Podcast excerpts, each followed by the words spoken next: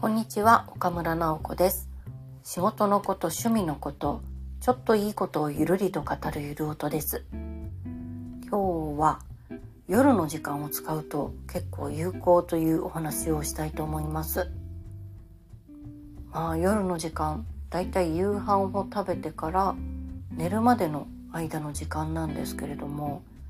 最近ここに集中していろんなことをやってみるとかなりうまくいくんだなっていうことが分かりました。まあ仕事はもう日中にやるんですよ。午前中だったり午後だったりまあ取材だったり執筆だったり。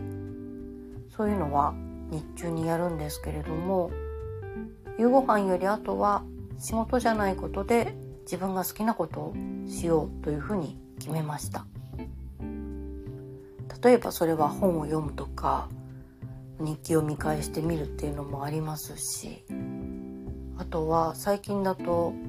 パイロットの研修時っていうのを習い始めたのでそれの練習をするとかあとはあの大学の通信課程用のレポートを書くっていうのももうそこの時間でやることにしました。でその夕飯より後の時間で一番いいのはあまり中断される要素が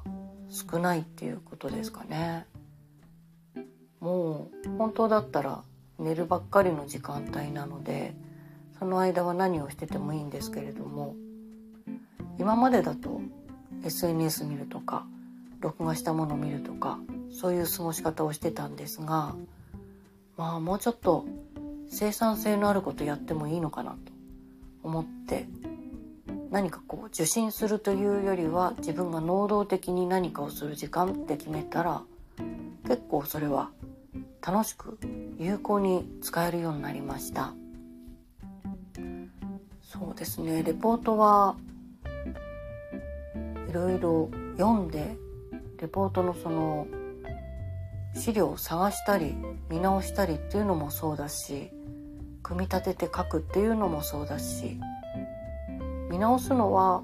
1回寝てからなんですけれどもだいたい2センチぐらいをその間にガッと書くって決めたら意外と集中してそこで書き上げられたりするのでこれは効率がいいなと思います。で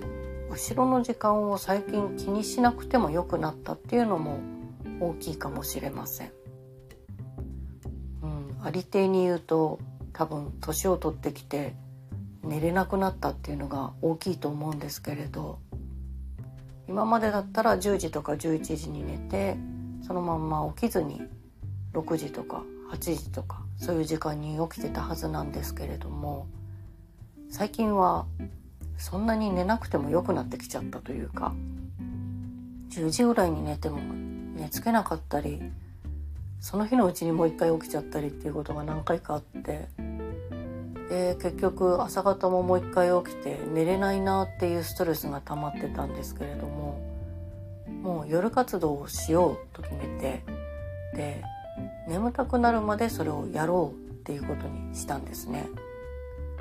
でそうすると、まあ、11時ぐらいは全然眠くないし12時1時ぐらいも眠くない日もあって1時半とか2時ぐらいまでその夜時間を拡張して使うこともできると。自分が眠たくなったら寝るっていうサイクルにしたら寝つきが良くなったんですね。うん、寝不足をしている感じもしないし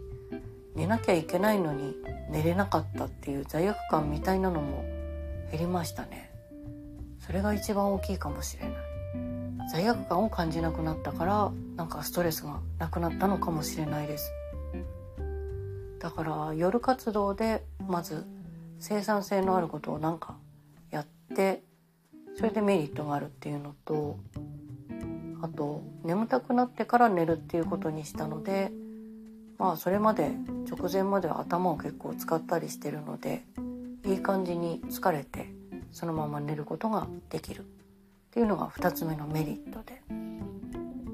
でそれを自覚するようになってから本当に意識して夕飯の後は好きなことというか書き物とか調べ物とかそういうことに使えるようになりました。うん、これはもう年齢重ねるとそうした方がいいと思うしこの先も元に戻すことはなさそうだなという気がしてますなのでこのまま夜活動するっていうのでいろんな仕事以外のアウトプットを増やしていけたらいいなと